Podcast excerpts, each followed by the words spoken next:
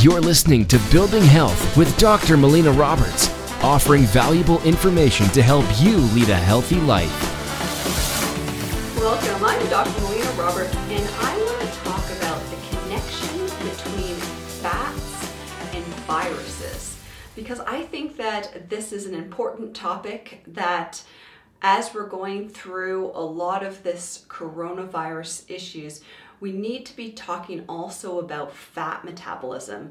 And you'll hear me often talk about the importance of fat metabolism, but I want to talk about how viruses and fat metabolism are actually actually go together.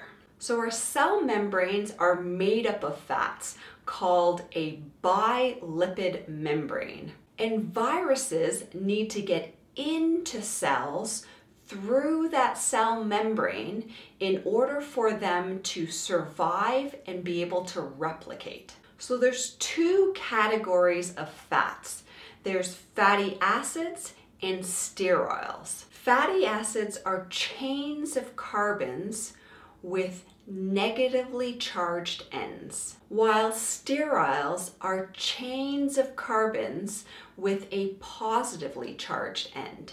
Now, the fatty acids have a perpendicular orientation where they face inward and outward of the cell. And the sterol positive ends cause a parallel orientation. So if the cell membranes are predominantly made of fatty acids, then the cell membranes are actually too permeable. So things can easily flow in and out of that cell membrane.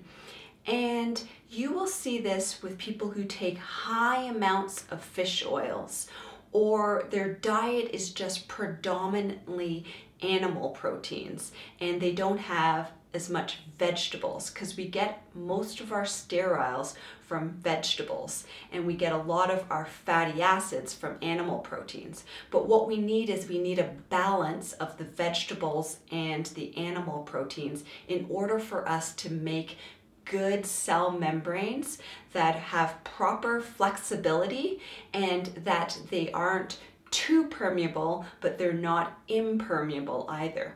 Because the other component is, is that if you have a cell membrane that is predominantly made of sterols, that actually makes it so that once, once something gets into those cells, it's difficult for it to get out, which makes it an excellent home for viruses because these viruses are quite small. So they're able to make it into that cell membrane. And then, if you have a more impermeable cell membrane, then that virus can actually hide from the immune system. So, this makes it a good home.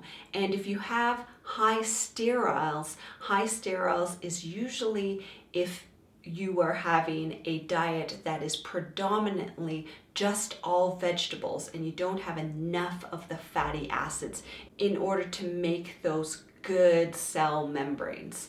So, in order for us to have good cell membranes, we need to be taking in animal proteins from a good clean source. We need to be taking in vegetables in order to get those sterols, and that will help us to make good, healthy membranes and not hiding spots for viruses from the immune system within our body. So, this is the connection between fats and viruses.